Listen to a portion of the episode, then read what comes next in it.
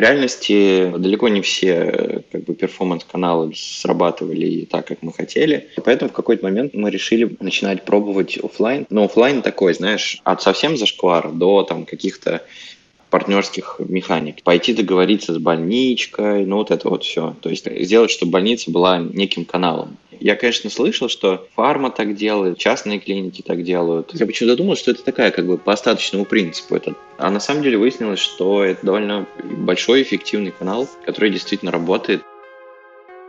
Вы слушаете подкаст «Тильда Паблишинг». Каждый выпуск мы беседуем с людьми, которые выражают себя с помощью тильды. Сезон первый «Свое дело». Привет! Сегодня у нас в гостях Александр Коровин, основатель сервиса по подбору сиделок «Близкие» и по совместительству основатель и бывший руководитель сервиса «Клин». Мы поговорим, как и всегда, о бизнесе и людях в нем, цифрах, сложностях, ошибках и выводах – в том числе Саша пишет, как опыт, полученный в Клин, местами помогал, местами мешал ему принимать продуктовые и маркетинговые решения.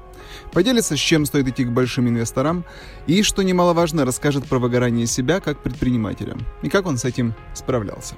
Не переключайтесь, будет интересно. А веду беседу я, Андрей Густи, из берегов безоблачно-солнечной Петроградки. Саша, здравствуй. Я очень рад, что мы с четвертой попытки, кажется, таки нам удалось созвониться. То у тебя что-то не то, то у меня. Ну вот, наконец-то. Да, это правда. Расскажи мне, пожалуйста, что с твоим днем? Э, вот ты мне писала, что тебе лучше записываться либо рано утром, либо поздно вечером. В связи с этим вопрос, как ты структурируешь свой день? Я просто предпочитаю не разрывать день, чтобы более-менее стараться фокусироваться в течение дня и там проводить всякие встречи или там созвоны или записи чего-нибудь, собственно, либо утром, либо вечером, вот, чтобы день оставался девственно нетронутым и можно было что-нибудь поделать интересное. Прекрасно. Все мы знаем сервис Clean, я вот никогда не думал, что у меня появится возможность пообщаться с основателем Клина. Тут оказалось, что это ты, и э, я этому очень рад. Класс. И теперь еще и сервис «Близкие». Опять-таки, в разрезе дня. Скажи, пожалуйста, чем ты занимаешься в Клине и чем ты занимаешься в Близких? Смотри, ну, в Клине я уже ничем не занимаюсь года два, потому что мы а, вышли из компании в конце 17-го, начале 18-го годов, то есть, ну, мы просто все продали, как бы, и у меня сейчас, э, у меня нет никакой связи с э, клином уже два года, поэтому в клине я ничем не занимаюсь. Угу. Да, поэтому, да, у меня сейчас э, фокус на, ну, исключительно на, на близких, вот, и там, и все в целом. И, и, и на ребенке теперь. О, поздравляю. Спасибо. Давно? Сколько, пять месяцев назад. О, слушай, так мы практически одновременно. У меня двойня родилась пять с половиной месяцев назад. А, о, это вообще, вот мне дико нравится такой опыт. Ты делаешь все те же операции, только, только, только выхлоп в два раза больше. Это классно. Ну, мне кажется, это еще более классно.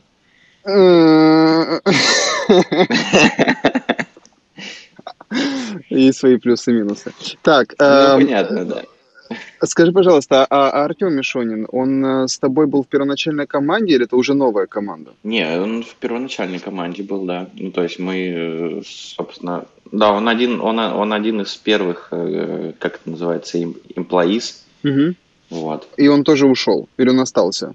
Ой, слушай, честно говоря, я, я вот сейчас не понимаю, какая у них там структура, что там, кто ушел, кто остался. Вот на тот момент, когда мы уходили, он, э, он э, скажем, выделился в, в, в такое некое отдельное направление. Вот. То, то есть это, B2B, это, кажется. Да, да, да, это по-прежнему клин, это все как бы, ну, все то же самое, только эм, немножечко, да, ответвление и там чуть-чуть другой бизнес. Ну, имеется в виду модель mm-hmm. бизнеса. Мы, мы просто с Артемом некоторое время назад коммуницировали довольно активно. Я, mm-hmm. я, он, он мне рассказывал про свои направления новые. Mm-hmm. А, и тогда я прочувствовал тот дух, и, и, и мне кажется, он у тебя тоже обязательно должен был быть, и, наверное, до сих пор есть, вот дух, знаешь, такого э, лин-стартапа. Uh-huh. Вот быстро сделать, быстро двигаться вперед, перепробовать, наделать ошибок, сделать заново. И я это даже почувствовал, когда когда-то очень-очень давно, в 2013 году, я познакомился с дизайнером, который делал первую версию вашего мобильного сайта. И она тоже рассказывала, как все быстро интенсивно и классно происходило. Так ли это на самом деле? Что для тебя Lean стартап и внедряешь ли это в близкие тоже? А, слушай, ну, конечно. А можно спросить, а это кто за дизайнер, который сделал первую версию? Я, я не помню, как... Не это была девушка, это единственное, что я помню. А, ну, интересно. Мы, мы просто сами рисовали первые версии, ну, довольно долго рисовали все сами, вот, поэтому это ага. любопытно. На определенном этапе как бы развития компании, в, в частности, когда у тебя есть ноль, и тебе нужно там, типа, прийти к единице и понять вообще, насколько это работает, не работает, имеет смысл, не имеет смысл. Надо быть супер динозавром, чтобы сейчас по какой-то ватерфольной системе работать. Да простит меня там какие-нибудь крупные компании, но мне кажется, это уже супер очевидно, что надо все говнокодить, э, типа как это называется, говной палки и так далее, и дальше уже смотреть, что происходит. Ну, очевидно, мы в близких так делаем, и вообще везде так делаем, и это, кажется, пока единственный правильный путь. А, а вот поделись, ну, во-первых, нужно всем рассказать, что такое близкие. Дай нам, пожалуйста, elevator pitch. А, близкие – это платформа для организации ухода за пожилыми людьми.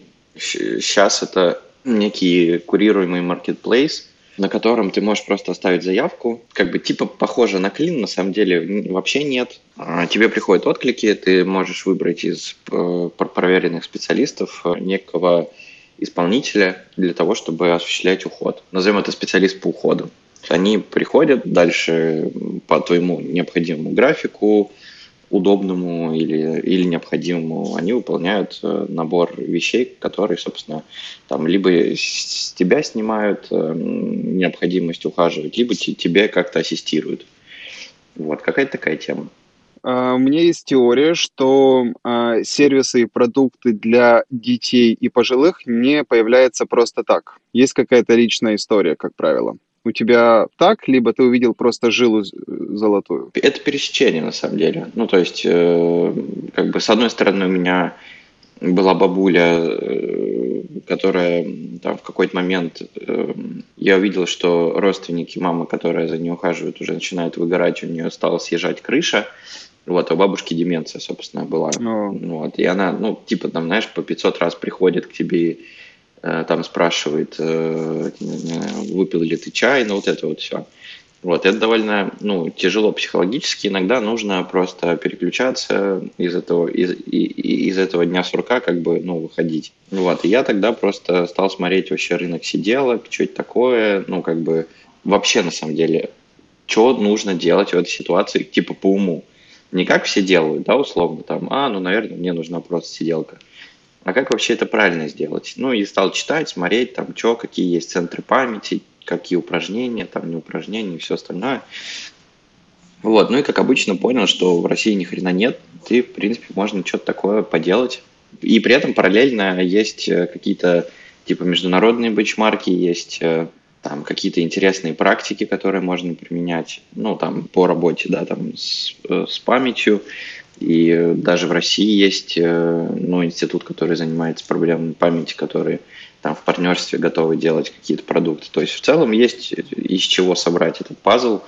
Вот, и главное, что ну, есть рынок, который, ну, у которого это болит. Вот, а игроков э, в целом ну, диджитальных практически нет, да и крупных особенно тоже нет. Поэтому, собственно, я это и выбрал. Такое впечатление, что компетенции, которые ты получил э, за время работы в Клин, они тебе здесь здоровски помогли. На самом деле это так. Это не совсем так. То есть что-то, конечно же, помогло, разумеется, да, какие-то базовые там, ну, вещи. Но как будто бы у тебя есть знание, что вот это не будет работать, но при этом оно ложное. То есть ты такой, блин, да мы это пробовали уже, ну, понимаешь, да? А, угу. а, а потом выясняется, что ну, как бы надо вообще все опять снова с чистого листа пробовать все те же самые гипотезы, потому что это другой продукт, другой рынок, другая аудитория, другие, ну, вообще все другое. Вот. И это довольно сильно мешало, то есть как будто бы я был экспертом таким, а в реальности я очень много раз ошибался по поводу там, каких-то гипотез, и, в общем, и это очень, ну, на первом этапе, разумеется, да, это все было там в основном в самом начале, это все, конечно, дико мешало. При этом какие-то базовые вещи, там какие-то фреймворки про работу с продуктом, про какие-то А, да, слушай, на самом деле масса экспертизы, которую мы в Клин получили, которая действительно, ну, в общем, сейчас облегчает какие-то, дает ответ на вопросы уже сразу. Поэтому, поэтому, да. Давай все-таки вот хочу разбить на две части. Первое, какие компетенции э, тебе пригодились?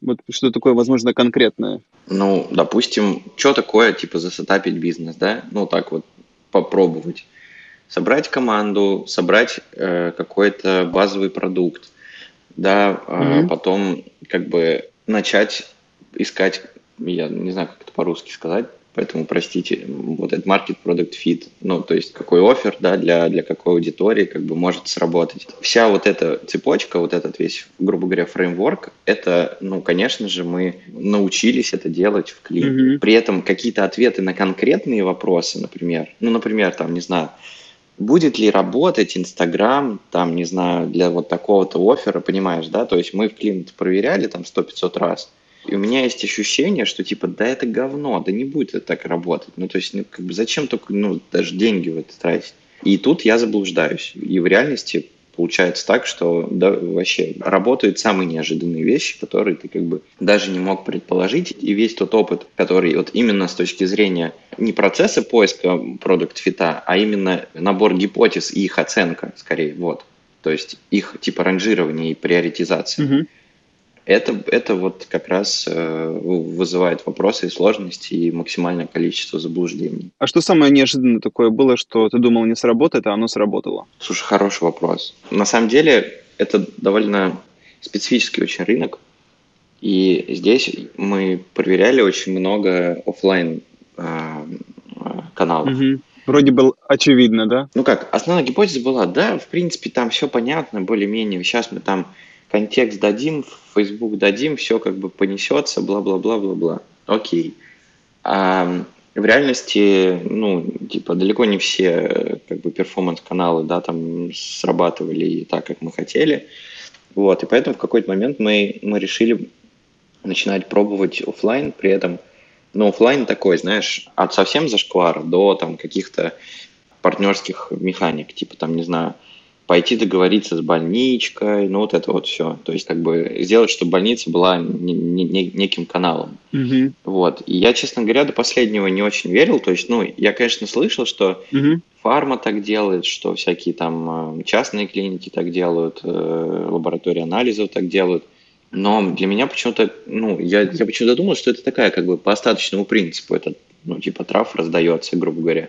Ну как, то есть у них есть масса других каналов, а это просто потому, что вот они могут туда войти, они входят и там, вот. А на самом деле выяснилось, что это довольно, ну, типа, большой эффективный канал, который действительно работает. Какой бы он там, ну, типа, серый такой не был, вот, но в целом эта штука правда работает. Если ты не против, просто жутко интересно, как это работает. Вот всегда мне было интересно, вот как работает эта цепочка, когда я прихожу в аптеку, мне продавец э, там э, чистосердечно пытается впарить зубную щетку за 3000 рублей, э, обычную, и я понимаю, что что-то там неладно. Наверняка он как-то заинтересован в этом. Но вот как потом э, бренд может отследить, что эффективность пошла, вот, вот продажи пошли именно вот оттуда. Вот в вашем случае, как вы отслеживаете, какой лид откуда пришел? И как вы потом э, взаиморасчеты проводите, так скажем? Про это обычно, ну, типа, не принято говорить, потому что это все-таки такая э, немножко, не, немножко серенькая схема. Да, давай поговорим. Я, я могу сказать, что это очень похоже на, на партнерские сети, ну, на вот эти, на, на, на CPA-сети, условно, что у тебя есть какое-то количество мастеров, у которых есть типа свой ресурс, знаешь, свой какой-то трав. Вот, и они заинтересованы, поскольку ты им платишь за лид, они заинтересованы к тебе эти лиды пригонять. Вот. То есть примерно все то же самое. И есть просто, как, как это отслеживается? Это отслеживается довольно просто. Есть либо скидочные какие-то коды, да, они персональные, либо, то есть, допустим, если мы там в какой-то больничке повесили свой плакат, то мы делаем отдельный номер телефона и отдельный сайт, страницу, да, чтобы трекать э, там, соответственно, заходы и звонки. То есть здесь как бы можно и персонализированно трекать, да, кон- конкретно с точки зрения, ну, типа перформанс канала. и в целом посмотреть какой-то типа охват и, и так далее. Ну и, соответственно, не, некую воронку тоже построить. А какая у вас стоимость лида? Слушай, очень разная. Но как бы мы на самом деле, ну, она, она варьируется в зависимости от канала. Вопрос, наверное, сколько у нас стоит привлечение? Или ну, как? в данном случае я все еще про больнички. Платите вы за лида, который конвертируется в платящего, либо в, либо просто в лида, который... Конечно, ну, в конверсию, mm-hmm. конечно, да. да, да вот, да, и, да. и в случае с э, каналом привлечения больницы, а сколько стоит э, в среднем э, один такой лид для вас? Блин, слушай, ну я не уверен, что, что это корректно. Но я, я, наверное, не буду тебе рассказывать про это. Хорошо. Окей. Э, давай тогда поговорим про другие каналы. Вот э, на самом деле сфера весьма специфическая. Вот у вас лица, принимающие решения, это наверняка э, дети и внуки э, клиентов. Да, все так. Все так. Возрастная категория там, наверное, ближе к 40. Ну, я бы сказал, что это 30-45 даже 30, ну, ну, окей, там иногда 50, да, но, но реже. То есть ядро это типа 30-45. И поэтому мне складывается впечатление, что э, у вас возрастная сегментация довольно сильная, потому что ну, 30-41 человек, а 40-50 уже другой человек. А, а, как вы их ловите? Угу. Вот в каких средах? Ну, понятно, что один канал мы обсудили, а еще какие? Ну да, ну, больнички, аптечки, э, к слову, пиар хорошо работает, статьи. Угу. Вот, потому что, ну, очень часто люди читают, довольно часто гуглят, ну, про некую проблему, или им попадается материал об уходе у пожилых и так далее. Угу. Ну, какое-то количество приходит, конечно же, из digital а, то есть из, э, там, в частности, из контекста, из, из директа. Угу. Учитывая, что там пока не так много, не такая большая конкуренция, в целом там тоже можно, в принципе, жить. Ну, конечно, дороже, чем, чем мы привыкли платить, но иногда, в общем, в некоторых случаях это работает по некоторым офферам. Да. Ну, то есть как-то так. Ну, в целом ничего такого, что, вот, знаешь, сильно отличается от э, как бы, там, стандартного бизнеса, но есть какие-то вот такие неочевидные каналы, которые мы там нашли, например. Угу. Ну, вот, партнерки всевозможные с поликлиниками, с больницами тоже. Угу. Facebook, Instagram, я предполагаю, что вообще никак, потому что ну, спрос, не, ну, выделить аудиторию эту нереально. Слушай, вот я, я как бы могу сказать, что, возможно, я на булшитю, да, и мы это не замеряли, потому что у нас ну, типа, пока нет столько ресурсов, чтобы там этим заморачиваться. Вот. Но это вот и по аналогии с тем же самым клином, я думаю, что здесь примерно так же работает. То есть Facebook, он, он в каком-то виде участвует в воронке в любом случае, потому что даже если человек э, прочитал какую-то статью, потом мы его в каком-то виде догоняем, а, да, ну точно, и так далее. То есть точно. там те же самые ретаргетинги, то есть в, именно угу. в, в конверсионной цепочке, да, как бы Facebook точно есть, и мы Конечно. это в длине проверяли, да. В близких мы это не mm проверяли, но чисто по ощущениям кажется, что а, картина аналогичная. Непонятен, правда, вес Фейсбука, потому что в клине он был очень большой, Угу. В близких, кажется, он не очень большой, но тем не менее он точно есть. Как мы это понимали? Ну, потому что мы выключаем Facebook, да, и у нас э, ну, конверсия дропается. Это интересно. Чуть-чуть. То есть, ну, как бы в каком-то виде. Там еще хвост есть тоже, ну, разумеется. Mm-hmm. То есть это не сразу происходит, это с, с лагом таким. Поэтому я не готов там, типа, в конкретных цифрах это измерять, насколько, что, куда. Вот. Но, опять же, по ощущениям. То есть мы пока это, на, на это смотрим как на непроверенную гипотезу, вот, но я у себя в голове держу, что, возможно, так это может Да, быть. Артем мне говорил о том, что работает все. То есть э, нужно все параллельно запускать. Ну и... да, есть, короче, синергетический эффект какой-то. То есть особенно вот видна синергия, угу. и это, это вот это проверенная информация про то, что когда ты просто запускаешь performance, у тебя один CSE э, и один конверт. Как только на этот performance начинает накладываться статьи с пиаром и общий такой, знаешь, информационный шум, у тебя, у тебя просто дропается стоимость привлечения. Не могу сказать, что вот в несколько раз, но, допустим, Скажем, у нас был стоимость привлечения клиента в самом начале, когда вот мы только начинали по близким, 10 тысяч рублей, да, то есть за одного платящего клиента. У нас довольно дорогой контракт, да, поэтому в целом, ну, это, конечно, много, но не, э, не драматически, да. В основном игроки на текущем рынке примерно столько и платят. Как только у нас начался пиар, у нас эта цифра дропнулась до 6 тысяч рублей, например. То есть мы, как только, да, пошли эти всякие там милосердие, там какие-то профильные издания и так далее. Вот, поэтому в целом, ну, да, я абсолютно Тему поддерживаю и согласен. А сколько вы уже этим занимаетесь? Ну, если серьезно, то года полтора, наверное. Года полтора. И когда вы подключили пиар-канал? Ой, это вообще, ну, типа, у нас был релиз, мне кажется, в конце 18-го. Типа, не знаю, летом, что ли, или, или в сентябре. Ага. Где, а, вот, да, где-то около сентября. И у вас есть в команде человек, который отвечает за регулярные публикации в СМИ, блогах и так дальше? Или нет? Ну, сейчас пока нет, это все аутсорс. У нас, у нас очень мало сейчас людей в штате. Но имеется в виду, кто, кто, кто-то это делает регулярно, да? Да, ну, с какой-то регулярностью, да, не часто, но, mm-hmm. но более-менее регулярно. Okay не так часто, как хотелось бы, короче, как это нужно. А, а можно узнать, сколько, сколько ты вложил на старте? Ну, то есть обычно считается, что marketplace как таковой, каким бы он ни был, это, в принципе, довольно большие вложения вперед. А плюс, если ты делаешь эти платформы, тоже какие-то деньги. Сколько ты вложил на старт? За все время я вложил э, около двадцатки.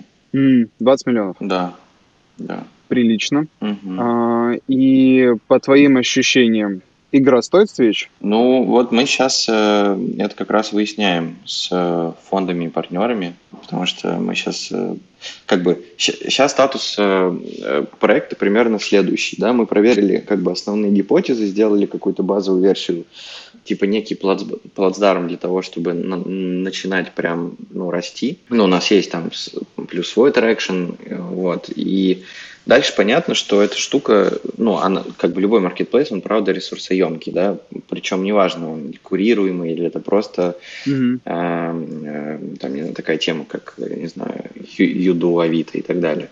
Эта штука ресурсоемкая, потому что тебе нужно формировать критические массы, да, с одной стороны, и с другой, чтобы эффективное взаимодействие была там выше и типа повышалось. Скажем, у нас есть внутренняя метрика, это контакт, то есть нам важно, чтобы человек, который ищет э, специалиста по уходу, чтобы он э, вышел на связь, чтобы он связался с э, исполнителем. Mm-hmm. И мы просто видим, что как только мы накачиваем трафиком, да, и, и, и supply и demand, то как бы конверсия в эти связи, она, ну, растет, типа, несопоставимо, то есть нелинейно, как бы, и чем больше откликов на заказы, чем больше Э, вариантов выбрать, тем больше количество вот этих связей, контактов, и, соответственно, тем выше там конверсия и там оплата подписки и так далее. Мы как бы это все поняли, сделали модели, и сейчас занимаемся, в общем-то, фандрейзом, ищем партнеров, чтобы э, с кем дальше мы можем эту идею уже масштабировать. То есть в целом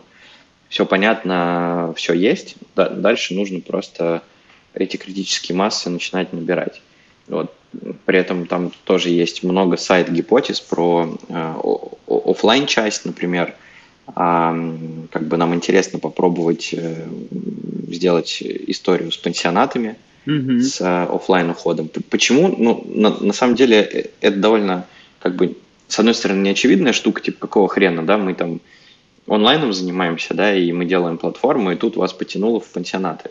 С одной стороны, да, с другой стороны, мы видим, что у нас очень часто спрашивают, типа, ребята, у вас нет никакого партнера, которому вы можете порекомендовать ну, типа бабушку там на лето отправить или еще что-то. То есть, ну, есть плюс также некие состояния у подопечных, которые уже невозможно, э, чтобы э, подопечный был дома, да, и это уже там неэффективно, опасно и так далее. Нас сейчас спрашивают о, о партнерах, а я понимаю, что посмотрели рынок, и за тот прайс, за который люди готовы платить, нет офферов. А сколько вам нужно денег? О, слушай, ну, это такой вопрос, типа, ну, как бы, на что?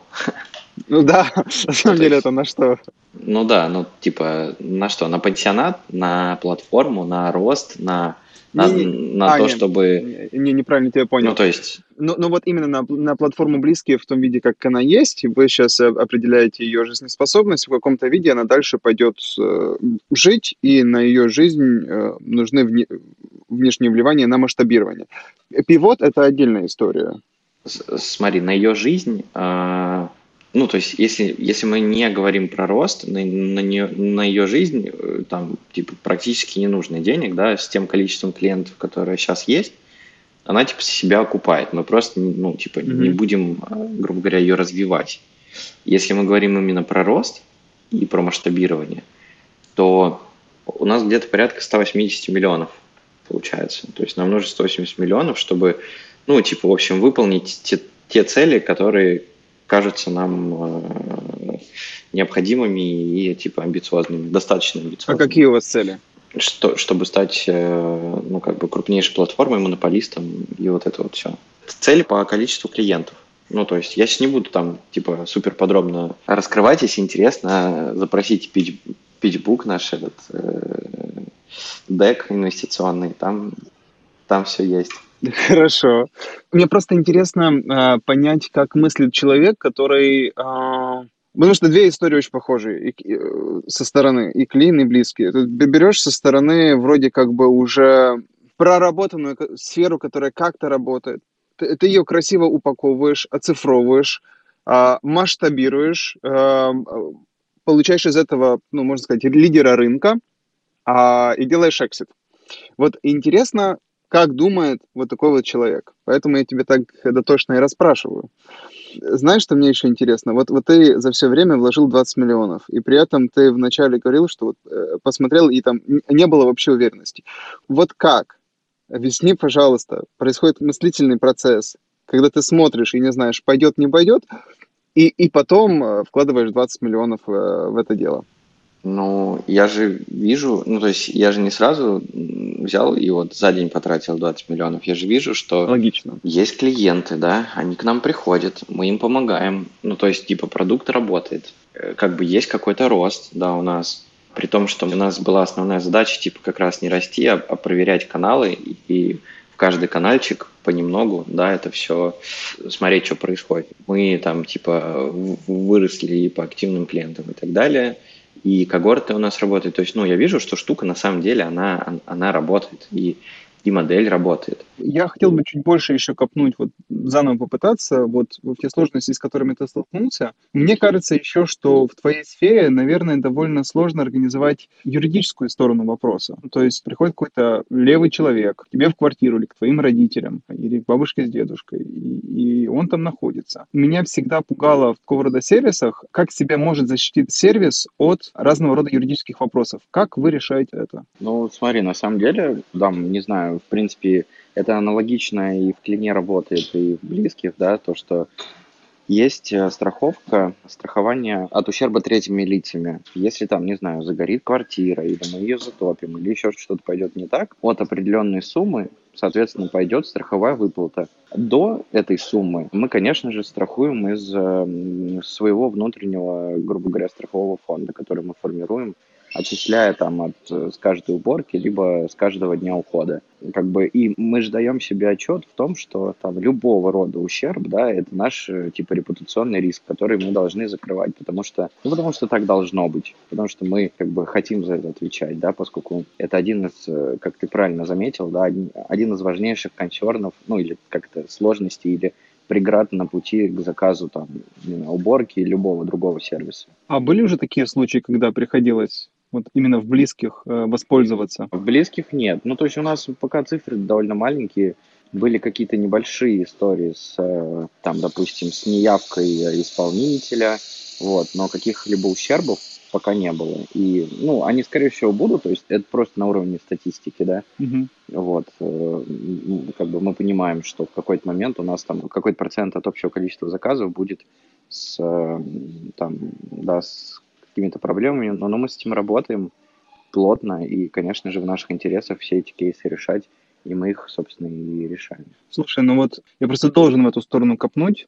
А может пройти, произойти же сам, самое нехорошее, да, то есть, я не знаю, там, давай это мягко назовем нанесение ущерба здоровью клиента.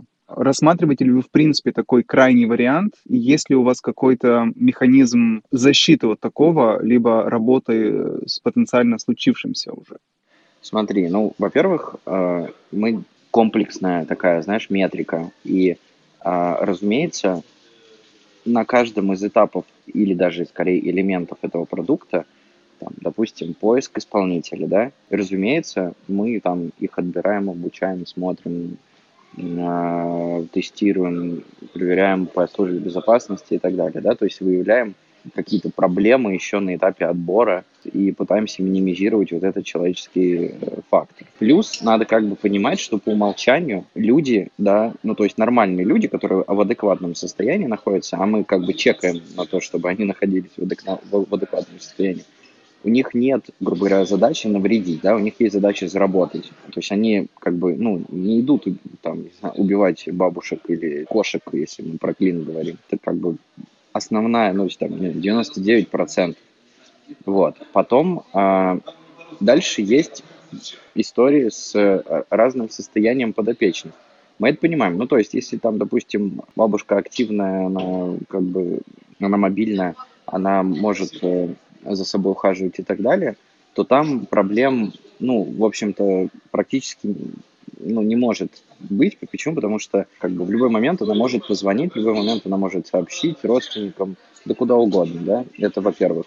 Во-вторых, если, допустим, наш клиент, наш подопечный, он мало мобилен, то в таких случаях мы ставим э, камеры, вот, которые там все пишут, разумеется, согласие родственников и так далее. То есть очень часто они сами просят, чтобы мы это делали. Таким образом, мы этот риск тоже закрываем. Ну, потому что, как минимум, для того, чтобы контролировать качество ухода. Потому что, ну, это, это, это важно. Иногда там клиенты подопечные не могут э, уже не говорить, да, в каком-то, в каких-то случаях.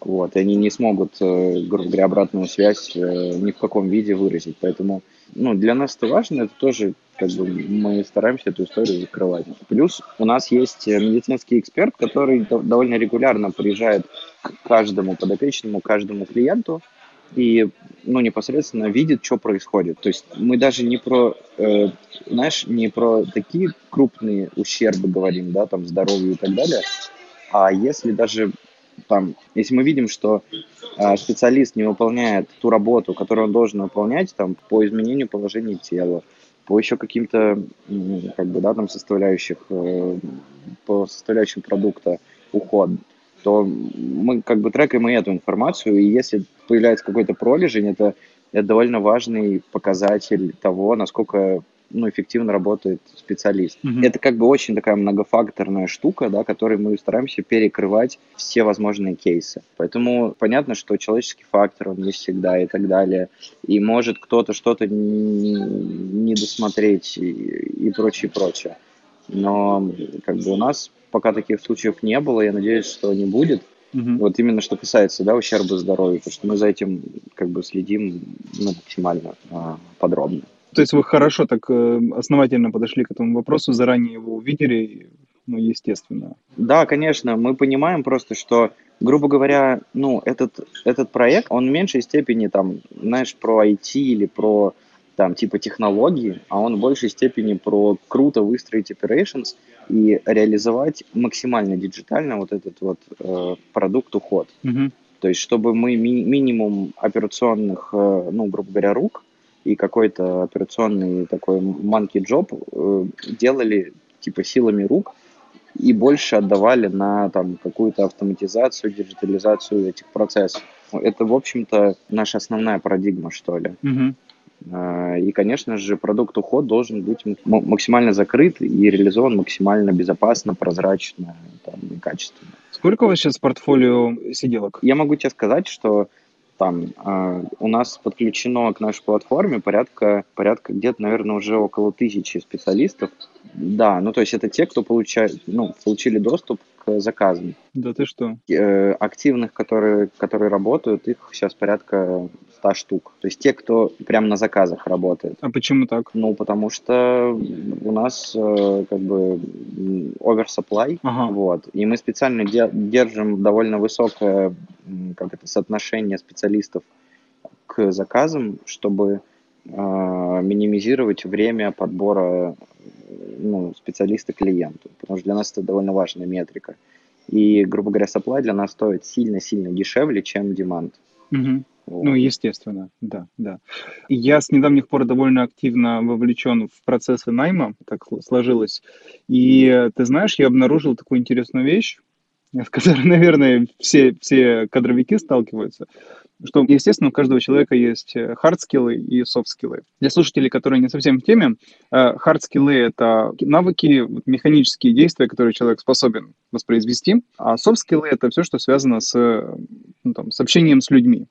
А, так вот, у вас в пуле около тысячи э, специалистов. И, в принципе, э, я довольно хорошо представляю, как можно хардскиллы э, отследить. Ну, в вашей сфере, наверное, это будет сложнее, конечно.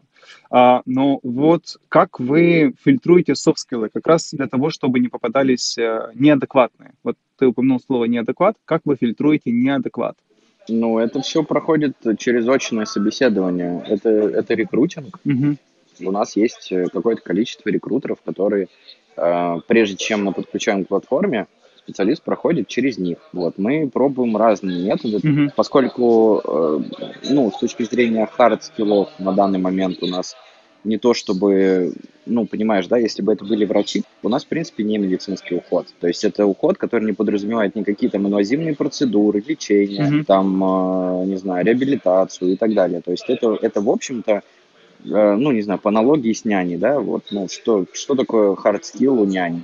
Непонятно, там, одеть... Не уронить ребенка. Ну, ну, ну, типа, да, например, но это же такой, знаешь, по факту это типа хозяюшки с хорошим таким житейским уровнем, ну, типа, аккуратности.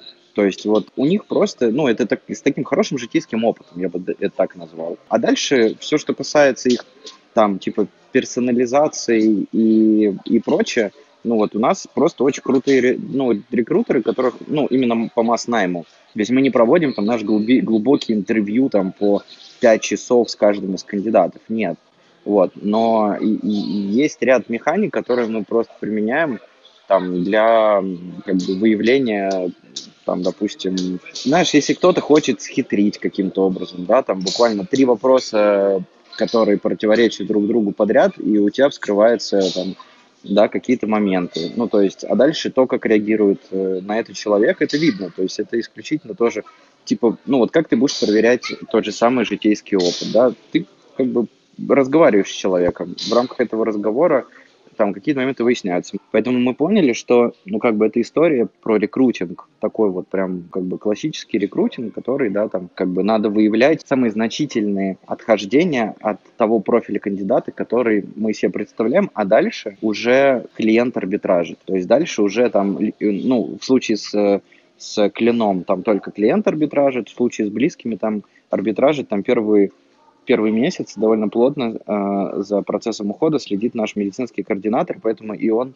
в этой, э, э, как бы в этой роли, да, там наш основной арбитраж, потому что клиенты довольно часто бывает так, что ну, не появляются, например, или появляются раз в неделю, то есть, вот, а для нас важно первые, там, несколько недель, э, ну, довольно плотно следить за тем, что происходит. Поэтому, грубо говоря, ну, типа, масс найм он такой, да, ты берешь и дальше пропускаешь через э, воронку уже непосредственно работы, через фильтр работы, и смотришь, как справляется тот или иной э, специалист, по ходу корректируешь его навыки, которые, да, там он либо приобрел в рамках житейского опыта, либо в рамках там нашего обучения, да, если у него там не было вообще никакого опыта ухода за близкими. Как-то так, не знаю, ответил на твой вопрос. Да, более чем. Ты, ты рассказываешь все эти детали, и становится понятно, какое, какое огромное количество работы было проведено. И мне кажется, здесь будет очень полезно для слушателей, особенно те, кто задумывается о диджитализации там, d услуги. С тех 20 миллионов... Важно peer-to-peer. А, peer-to-peer. Ну, ну да, да, да. Важно, что это и, да, да, ну то есть не, не, не один на множество, а один на одного, это важно. Да, тоже. да, вот. То есть это еще э, сложнее. Так вот, э, те 20 миллионов, которые ты потратил, э, вложил, вложил э, в проект, э, ты можешь приблизительно сказать, на что, сколько ушло? Ну, потому что я, я объясню, почему такой вопрос возник. Буквально вчера я общался с одним человеком, который планирует запускать тоже peer-to-peer диджитальную услугу, и э, он хочет там все свои деньги потратить на разработку. Всячески его отговаривал. И вот ты, ты поделись э, своим опытом, чего, сколько, на что ушло, если можешь. Это частая ошибка начинающих. Ну, я могу сказать, что половина точно ушло на R&D, Мгм. ну, то есть на тот же самый development. Грубо говоря, у нас большая часть э, фото — это R&D, потому что разработчик, аналитик, продукт, вот это вот все. Мгм. Вот. А, это точно половина или процентов 60. Остальное ушло, сейчас скажу в какой пропорции, где-то порядка а, 35% ушло на маркетинг, на тесты всякие с маркетингом. Вот. И где-то 15% ушло на операционку, опер- а, операционный офис и, ну, вот эти вот э, все затраты. Ну, окей, может быть 20, может быть там 30 и 20, да, вот такая, такое соотношение. Мгм. Поэтому 50% это R&D, 30% это маркетинг и 20% это, грубо говоря, operations. Так что вот, как-то так. А на операционную прибыль, мне кажется... Но, но Да. надо понимать, что, вот смотри, важно понимать, что R&D это не только про разработку, типа, именно, ну, именно про разработку, да, типа, там, программисты и все остальное, а это очень много про тесты, про аналитиков, Да. про, там, типа, давайте быстро из говна и палок соберем там какой-то процесс, посмотрим, как он работает, попытаемся там, не знаю, на базе бота в Телеграме что-нибудь сделать, то есть без разработки, да, вот, то есть это важно проверять, вот, мне кажется, именно так, начинать с этого. Конечно. А потом уже там, типа, если что-то работает, что-то подтвердило св- свою эффективность, то уже дальше там включать разработку. Да. На операционную прибыль вы вышли? Скажем, мы не, на, на прибыль не вышли, мы в нолике, поэтому сейчас, мне кажется, мы как раз остановились до нашей паузы, как бы на том этапе, что происходит в, в сервисе, и сейчас, собственно, Мгм. Как бы у меня была задача проверить все гипотезы и заняться фандрейзом, но вот история с фандрейзом затянулась. Вот. Но хорошо, что у нас получается держать где-то около нолика нашу, наш э, burn. Ну да. У вас работающая концепция, вы, вы не жжете деньги уже ну, отличное время, да, Ну, чтобы ну обращаться. Ам, э, Если бы у тебя была возможность что-то сделать по-другому, ты бы что-то сделал по-другому или все шло так, как надо? В рамках чего? В рамках близких. А, близких? Мгм. О, слушай, ну, я думаю, что и да, и нет. С одной стороны, как бы, я бы, наверное, просто запустил близких, наверное, чуточку попозже. Я объясню почему, потому что поскольку выход из клина был довольно эмоциональный, а, мне кажется, что я не до конца успел отдохнуть, и на ранних этапах, ну, я был не супер эффективен. То есть у меня там было эмоциональное выгорание, у меня были там с этим связанные, да, там проблемы, Мгм. и так далее. И если бы я чуть-чуть просто себя, как это, реабилитировал сначала, а потом уже в эту тему пошел, я бы, наверное, ну, там, не знаю, я не могу сказать, чтобы мы, мы- бы меньше потратили, возможно, мы просто быстрее бы до чего-то добежали, там, а, вот и все. Ну, то есть это единственное, пожалуй. Мгм. А так, в целом, нет. За за новый проект лучше браться отдохнувшим. Ну, типа, с чистой головой, да, ну, потому что ре- реально вот это на, на самом деле, вот я сейчас общаюсь с ребятами, с коллегами, да, там, с, тоже с предпринимателями и так далее, и мы сейчас довольно активно исследуем тему выгорания, Мгм. вот, эмоционального выгорания. И я, честно говоря, я, я, ну, то есть, как бы, я, в принципе, из тех людей, которые, знаешь, про психолога говорят, что, типа, ой, типа, да, мне никогда он не понадобится, я, я и сам все, я сам могу справиться с своими проблемами. Вот, и я так думал до последнего момента, да, вот, когда я уже такой про- просто перестал что-либо чувствовать, знаешь, перестал там понимать вообще, что происходит, и как бы мой ресурс был на уровне, типа, проснуться и, и, и выжить бы вот сегодня, да, конкретный день бы прожить, и, и, и как бы и все, и ни о каких там работе, ни, ни, ни, ни о личном, вообще, просто прожить бы этот день. Это, это прям бич, понимаешь, и проблема в том, что в России довольно мало про это говорят, и мне кажется, это, это прям большая проблема. А у предпринимателей, кто постоянно находится, да, там в режиме стресса, каких-то там, не знаю, дедлайнов, э, э, как бы эмоций и всего остального, это, это прям... Я когда начинаю ра- рассказывать, да, там среди там, не знаю, фаундеров, типа, и чуваки такие, да, да, да, типа, я тоже это чувствовал, типа, там, вот, я там пью таблетки, кто-то ходит к психотерапевту, ну, то есть, понимаешь, да, как бы все как-то молчачком пытаются что-то решать, вот, но есть же практики эмоционального выгорания, есть там, как бы, фреймворки, еще что-то. Вот, поэтому это дико важно. То есть, и я просто не отдавал себе отчет, что я пока еще типа не готов. Ну, то, то есть не то, что не готов, а меня еще, я еще не до конца просто восстановился отдохнул. Я вот месяц, ну, типа, вроде как отдыхал, мне показалось, что меня отпустило. Вот, но в реальности реабилитация после эмоционального выгорания такой, типа, в жесткой степени, она, мне кажется, она не меньше четырех месяцев занимает. Ну, то есть реально не меньше четырех месяцев. Ну вот как ты справлялся в итоге? Ну, то есть я просто про это начал читать, да, я там попытался походить к всяким психологам, и надо сказать, что не всегда вообще это эффективно, ну, то есть, и не каждый, да, там, психолог может действительно понять вообще, в чем у тебя проблема, и мне помогло, опять же, комплекс мер, то есть, во-первых, спорт, там, каждый день басик, да, потом йоги, медитации, там, как минимум пару раз в неделю. Плюс я уехал mm-hmm. на долгий срок один просто в Норвегию ходить mm-hmm. по этим всяким фьордам там э, и прочим, причем зимой, когда вообще там нет, ни, там даже китайцев нет, то есть там нет вообще mm-hmm. никого. Вот вся Норвегия, она просто как будто бы, знаешь, не знаю, э, как э, постапокалипсис я там в таком фильме. Ты просто один ходишь, снег, э, какие-то ветра жуткие и так далее. Вот. И, и меня это немножко хоть mm перезагрузило, но я, но я говорю, что на самом деле надо бы подольше. То есть я вот потратил на это месяц. А, ну еще, разумеется, психолог, и, разумеется, была еще там медикаментозная история с там какими-то таблеточками, каплями ну, и так далее. Ну, они такие, типа, это скорее не, не, ну, это не жесткие таблы, да, не антидепрессанты, ничего такого. Там, это, кажется, это называется наотропы, но я не уверен, то есть я могу сейчас набулшитить. Вот, то есть какие-то легкие таблеточки. Прописанные врачами средства, на ну, всякий случай. Да, да. Мало да, ли да, кто да. нас слушает. Да, без, без рецептов э, лучше ничего не принимать.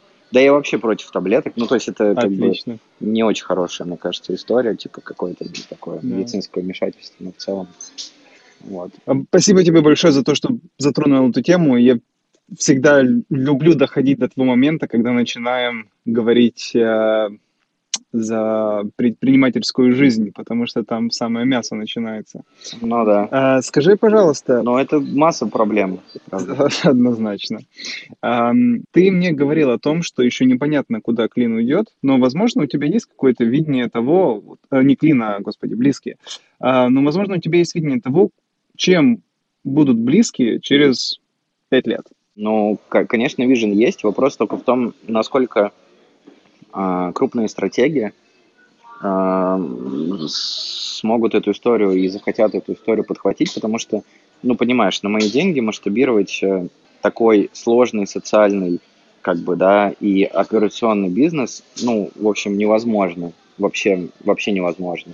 Поэтому у меня есть э, понимание, как это может работать и выглядеть со стратегом, ну, в рамках которого можно будет выстроить экосистему, вот, которая будет, ну, то, то есть уход это же не, это не просто вот сиделка, да, уход это на самом деле тоже очень-очень сложный, много, много такой, многосегментный, скажем, э, процесс, где у тебя сначала там тебе нужен просто дневной уход, потом у тебя, скорее всего, тебе понадобится а, история с э, там, специалистом а, с уходом на дому. Вот в какой-то момент у тебя а, идет дальше, да, история, ты переходишь в стационар, потому что, ну, часто очень на дому э, очень сложно и дорого, либо невозможно оказывать определенный вид ухода. Вот, поэтому тебе по-любому должны быть стационары, да, ну, а дальше там история с, с паллиативной помощью я даже не касаюсь, потому что ну, как бы у нас в России этим э, там определенные люди занимаются, вот, и я как бы пока даже туда не смотрю. А именно что касается ухода за пожилыми, да, их поддержания, там, уход, э, э, ну и так далее, да, там очень много сегментов, там очень много состояний, и в моем видении, в моем понимании, что должна быть типа единая экосистема, которая тебя ведет. Ну, то есть, если там на какой-то а, на e-commerce, да, там переводить, то это как бы типа единая CRM, которая дальше из, mm-hmm. из сегмента в сегмент тебя переводит. Вот. А как это может быть реализовано? Ну, тут как бы масса вариантов. А, либо с каким-то медицинским стратегом, да, у которого, ну, там, не знаю, крупные сети, да, либо какие-то инфраструктурные и такие, типа, эм, там, не знаю, операторы недвижимости, потому что это очень много про пансионаты, да, скажем, про стационары, mm-hmm. ну и так далее. То есть там, там, как бы, то, как это реализовывать, в принципе, есть какое-то количество стратегий. Вот. Vision примерно такой, что есть некая платформа, на базе которой ты можешь э, как бы там, весь цикл жизни, да, собственно, обслуживаться и, ну, с каким-то понятным уровнем качества, с каким-то понятным сервисом, вот, э, с какими-то гарантиями и так далее. Вот. Ну, но это все в рамках России. Ну, пока да. Ну, слушай, потому, ну да, потому что я, ага. я, я посмотрел другие страны, э, все очень сильно отличается и с точки зрения законодательства, и с точки зрения да. там рынка и, и так далее. Поэтому да, пока, пока Россия. Какие основные риски ты видишь в ближайшем будущем для своей компании? Слушай, основной это, ну, типа, риск плохого экзекьюшена, раз, да, но это типа, ну, если, если я грубо говоря, профокаплю. Риск э, рыночный, ну, то есть, допустим, сейчас, э, не знаю, у инвесторов могут быть консерны, да, относительно, там, не знаю, инвестиционной привлекательности, там, в принципе, российского рынка, да, и тем более такого сложного рынка, как, э, как социальная сфера, которая находится, да, там, очень близко к государству и там в некоторых случаях даже от него зависимы. Поэтому вот это я больше такие внешние риски вижу, чем внутренние. То есть внутренний риск основной это execution. Мы либо как бы вытащим тему, либо не вытащим. Да, ну то есть чисто операционно, как бы командно и так далее. А вот э, это то, на что я могу повлиять. А внешние риски для меня как бы наиболее, скажем, непредсказуемые, опасные и, к сожалению, да, там они довольно сильно могут повлиять на будущее проекта.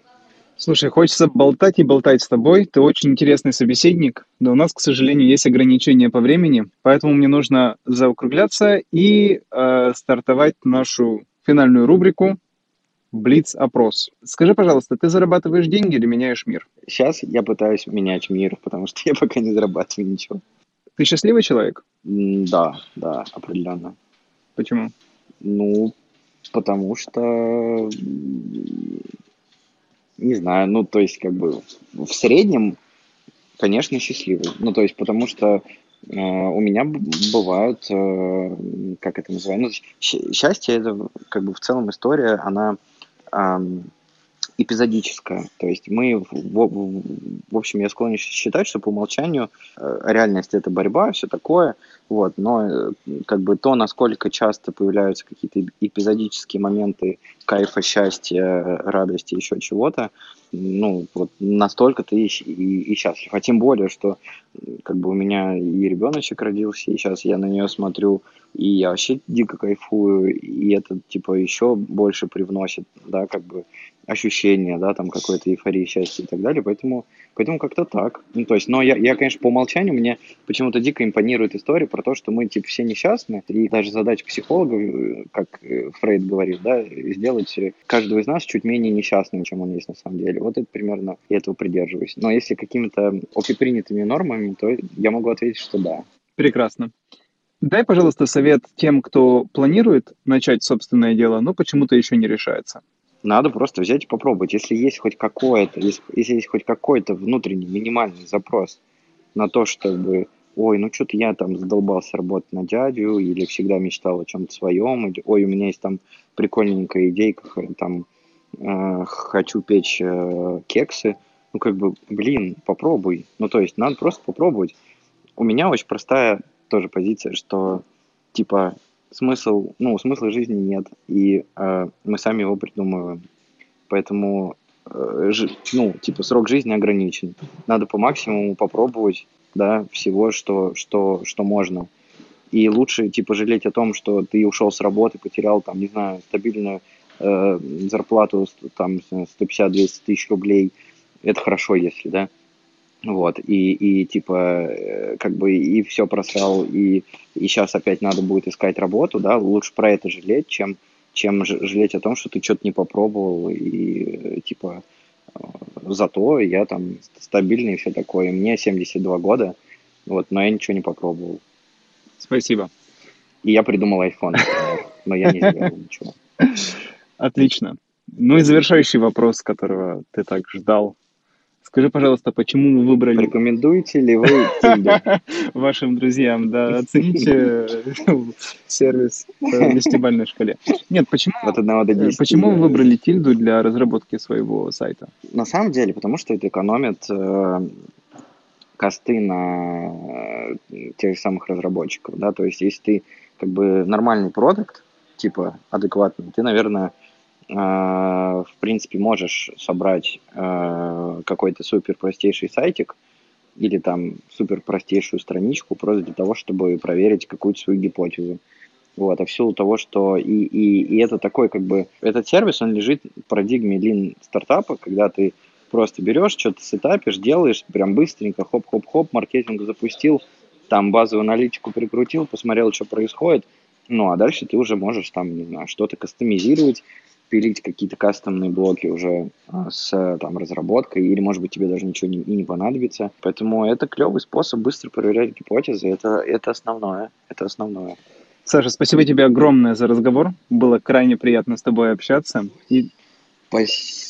Да, можешь сказать спасибо. Спасибо тебе тоже. Я... Да, да, у нас просто задержка, поэтому я иногда начинаю говорить, слышу, что ты говоришь. Э, вот, поэтому спасибо большое, да, за классные вопросы и, и за классный сервис тоже спасибо. Вот, вы молодцы.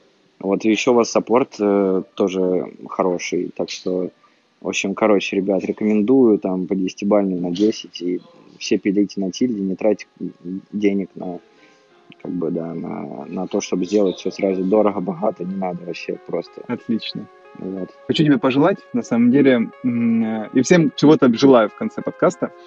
Тебе я желаю э, меньше выгорать, а если снова такая, такая ситуация возникнет, чтобы ты легче в этот раз вышел из этого выгорания. И желаю, чтобы э, у тебя в жизни было много инструментов, в том числе человеческих, которые бы тебе помогли из этого выйти. Потому что я, как тоже человек, который несколько раз выгорал, а, мне кажется, что очень важно, какие вокруг тебя люди. И очень часто это вытаскивает. Поэтому желаю тебе хороших людей. А сервис близкий, я уверен, у него прекрасное будущее. Класс. Спасибо большое. Спасибо. Буду иметь в виду. Спасибо всем, кто нас слушал. А, до новых встреч. Пока. Пока-пока. Спасибо, что послушали этот выпуск. Напомню, что в гостях у нас был Александр Коровин, основатель сервиса по подбору сиделок «Близкие». А с вами был подкаст «Тильда Паблишинг» и я, его ведущий Андраш Густи, с берегов безоблачно-солнечной Петроградки. Продюсер выпуска Лара Глебова. Аудиосопровождение предоставлено сервисом Фьюг. Каждый выпуск мы беседуем с людьми, которые выражают себя и строят свой бизнес с помощью Тильды. Создавайте впечатляющие истории и публикуйте их онлайн. До новых встреч!